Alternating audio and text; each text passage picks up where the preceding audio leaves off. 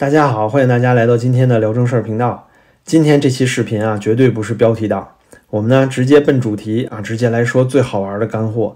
咱们来聊聊啊，这卢沙野指责习近平防疫失败的五大罪责到底是什么？第一呢，他说是中国疫情失控；第二啊，中国疫苗无效；第三，中国关押民众三年；第四呢，他说动态清零政策失败啊，打不敬啊；第五呢，他说中国疫情数据失真。以上五条啊，均来自于卢沙野亲自签发的一篇战狼檄文，发表于中国驻法国大使馆官方主页。我会在视频说明里放上这个原文的链接啊，绝对没有任何删改啊。那文章标题呢，是中国抗疫成果不容抹黑篡改。这文章开篇里就写到啊，近期中国进一步调整防疫策略啊，这本是利国利民啊，那个利于世界的好事儿。但是呢，个别法媒啊，就是法国媒体不怀好意啊，严重曲解里面的意思，无中生有，以偏概全。所以呢，中国使馆啊，打算借此机会给他们做做科普。然而就在这篇所谓的科普文里啊，就卢大使辛辛苦苦的为大家总结了中国政府这三年来防疫的五大罪状。国内网友呢看到这五条啊，纷纷就是称赞，哎，总结的实在太到位、太客观了。中国官方啊，难得的通过驻法国大使馆啊，替民众吐露了心声。这里呢，哎，咱们就直接上干货。这卢大使在五大罪状里啊，最好玩的就是最后一条，是这个中国疫情数据失真啊。里面啊，他提到说，世界上呢，主要有由这个新冠病毒引发呼吸衰竭直接导致死亡。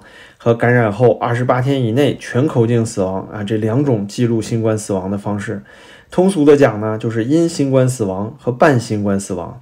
那家大家一看也明白呀，就直接引发呼吸衰竭而死，和之后因为新冠导致基础病变严重，最后二十八天以内全口径死亡啊，这两种方式，肯定后一种记录的人数会比第一种多得多啊。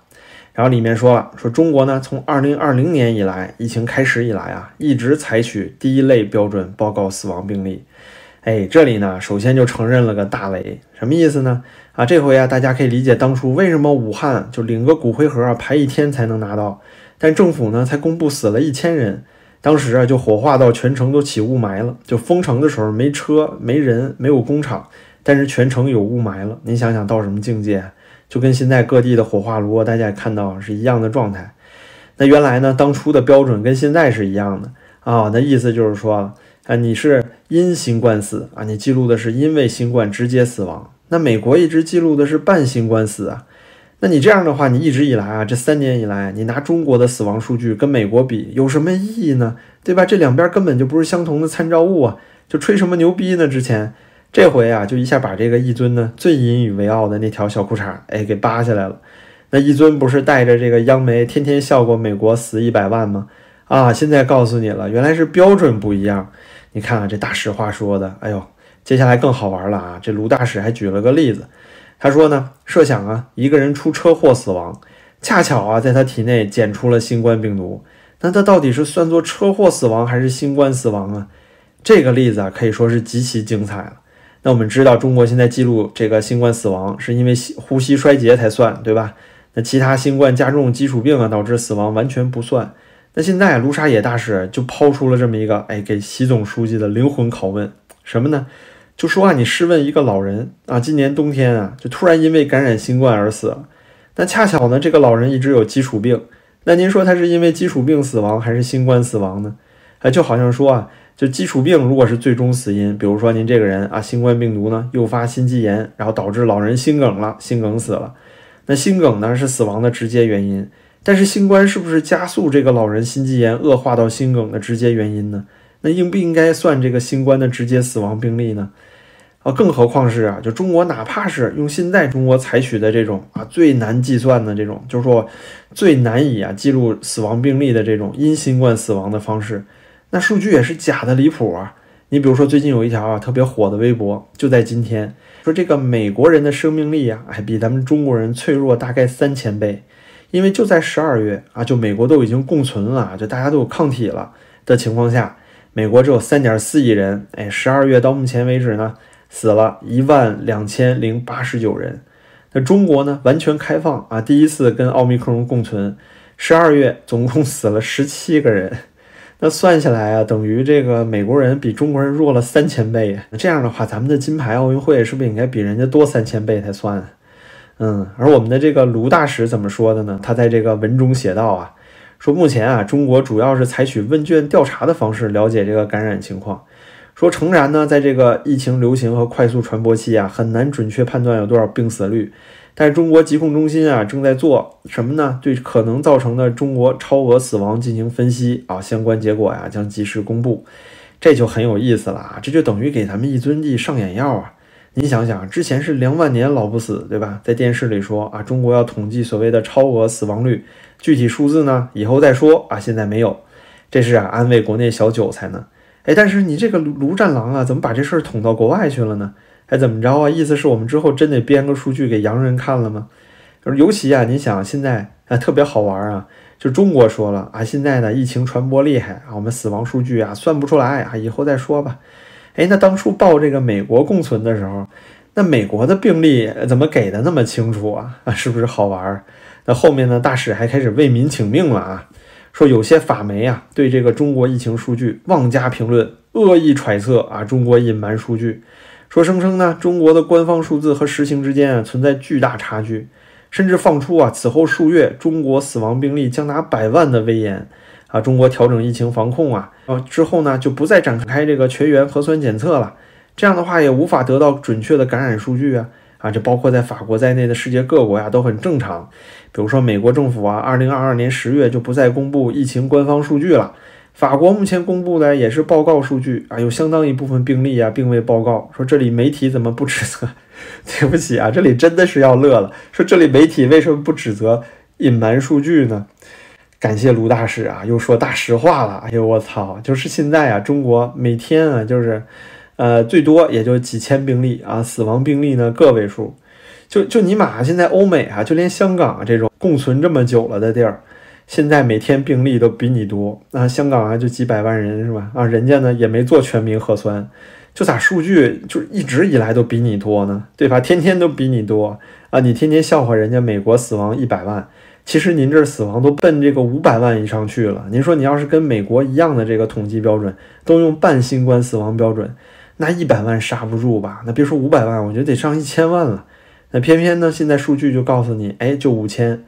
那大使啊，你要是不说这个还好，那你说出来之后啊，这等于皇帝的新衣啊，给戳破了呀。那这里呢，我必须得跟很多执迷不悟的人啊，再多说半句。就这么个连共存之后死亡和确诊病例都造假啊，都不舍得说的这么一个所谓要脸要面子，比这个民众生命还重要的多的这么个政府。那您还相信之前三年防疫是为了人民健康吗？啊，如果真相信这个的人啊，就这种傻逼啊，那就等着以后被中共玩死吧！啊，我乐于见到他们被玩死，真的，这些人没救了。那对于其他几个卢大使指责西一尊防疫不当的罪责呢？哎，咱们也值得简单说一说。第一个啊，他说啊，中国疫情失控。他文章里怎么写的呢？他说法国媒体报道，哎，说中国的人道主义悲剧现在发生了，说病例啊爆炸性增长。简陋的医疗系统不堪重负啊！中国的抗疫啊，已经从闪电战转变为啊惨败甚至灾难。这句话可是相当精辟啊！这里必须要感谢卢大使啊，把这个大实话，哎，国内内网永远看不到的外媒的大实话给写出来了。而且现在啊，拜拜他这篇文章所赐，传的内网是到处都是啊，网易新闻、腾讯新闻啊、抖音啊，哎，到处都有。那国民是相当沸腾啊！就这句话呢，哎，就直接把呀这次没有准备躺平。这这就这种人为灾难啊，一句话给总结了。那后面呢，大使更是给出了直接证据啊，说呀，中国抄欧美等躺平国家的作业。他说呢，在参考其他国家防疫实践的基础上，哎，顺应人民呼声，主动优化了防疫策略。你这不是点名了说咱中国抄欧美国家作业吗？啊，这真是败咱们大国威严啊，圣上的面子都被你给毁了。哎呀，真是。第二条啊，他说中国疫苗无效。这卢大使呢说。从疫情爆发至今啊，这个法媒就没有停止过对中国疫苗的贬损污蔑。他说啊，这个中国八十岁以上老年人啊，仅有百分之四十接种了三剂疫苗，而正是中国疫苗的微弱保护力造成了感染海啸。首先啊，他偷换概念，这咱就不提了。他说无效，那人家外媒说的是微弱保护力，对吧？你保护力跟这个西方疫苗相比就是不行啊。结果呢，这大实话又让卢 卢大使给说出来了，八十岁以上百分之四十。打了加强针这件事儿，这是国内自己的数据啊，我这原文呈上啊，你自己到网上搜，疾控中心、卫健委都有啊。那其实呢，对于中共这个灭活疫苗效率低下的事情啊，咱们真的不用再多费口舌了。您哪怕是用内网的百度搜一搜啊，什么新加坡的呀、香港啊、巴西、智利的那些研究啊，那都很明显了。那中共的科兴疫苗和其他这个灭活疫苗啊，对重症的保护力只有辉瑞的一半不到。尤其是过了六个月之后啊，那效率更是啊跌到几乎没有。但是咱们国家外交部怎么说的呢？啊，他说啊，咱不需要国外的疫苗啊，我们自己的疫苗自给自足了，啥也不缺，甚至啊还舔着脸说我们自己也有 mRNA 疫苗。大哥，您那个疫苗可能是研发阶段怎么着了，还是过批了？我不清楚。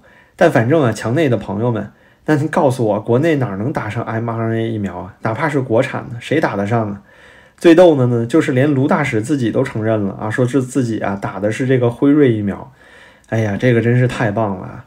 那接下来呢，咱们来聊这个第三条罪证啊。他说中国关押了民众三年。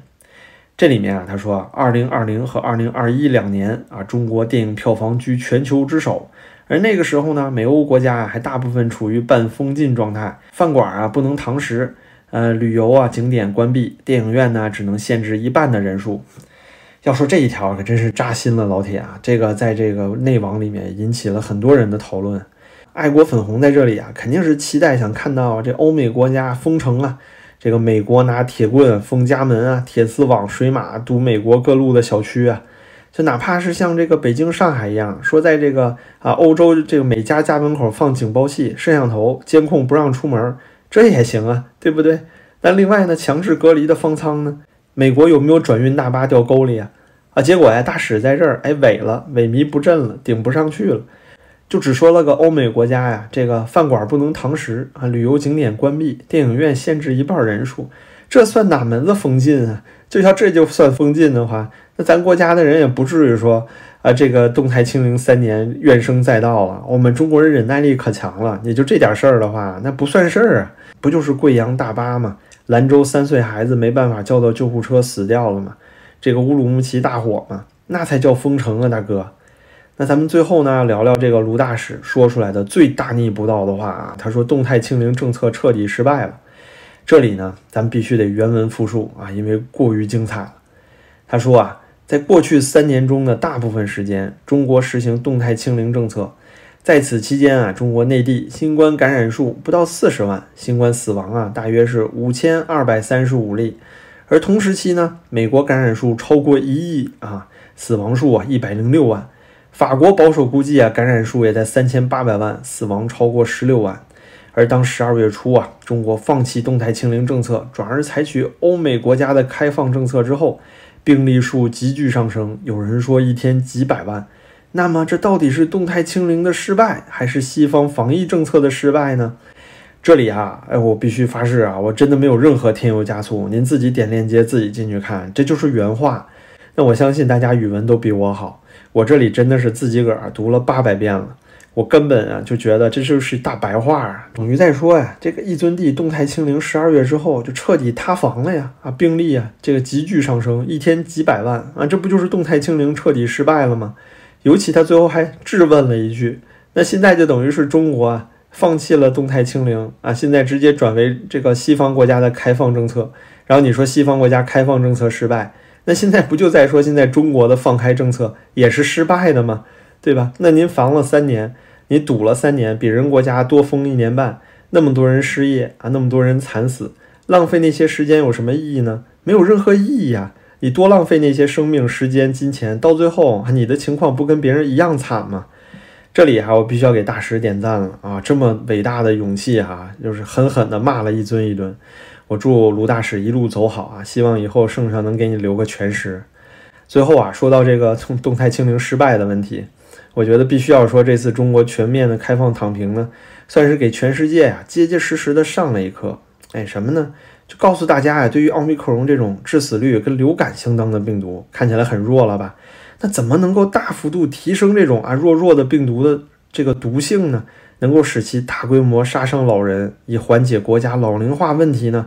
啊，依据张文宏医生啊对于上海四月疫情的论文，我们就可以得到答案了。啊，这是中国人拿血血和命换来的答案啊！这西方国家可要好好看一看了。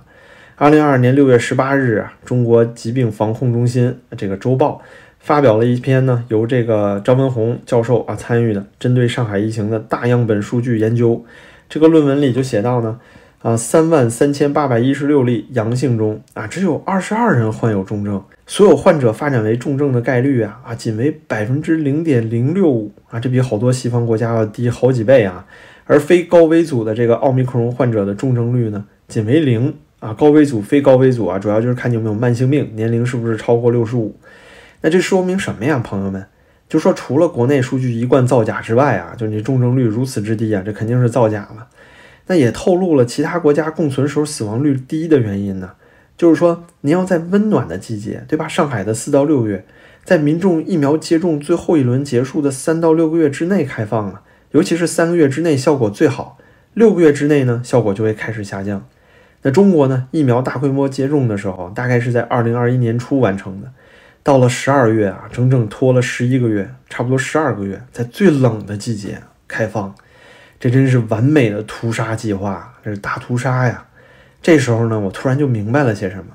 那二零二三年一尊帝要亲自指挥什么呀？那不是要亲自指挥经济吗？那这么说来啊，老人要是不死一波，那这个养老金的窟窿怎么堵啊？您说，经济怎么能有活力呀？现在要是还有人说一尊是小学博士，那我可不答应了啊！这一尊呢，现在是高超智慧的象征啊！您想啊，这动态清零赢一波，哎，现在躺平放开呢，咱又赢一波。之后干掉老人啊，解决老龄化，哎，又赢一波。那这不是双赢啊，朋友们，这是三赢啊！太牛逼了！那要给咱们一尊帝点赞，果然是人民就是江山啊！一日不打江山啊，他心里真是痒痒啊！那最后呢，咱们要感谢一下卢大使，哎，为民发声，狠狠的在这个国际友人面前骂了一顿咱们一尊帝。最后呢，也要祝这个卢大使一路走好，哎，早死早脱生啊，来世还是做猪吧，当个人呢他是真不配。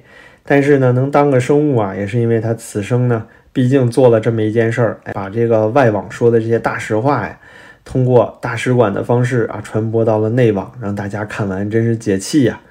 那最后呢，感谢您收看今天的节目，您的支持对我特别重要，感谢您的点赞和订阅，咱们就下期再见。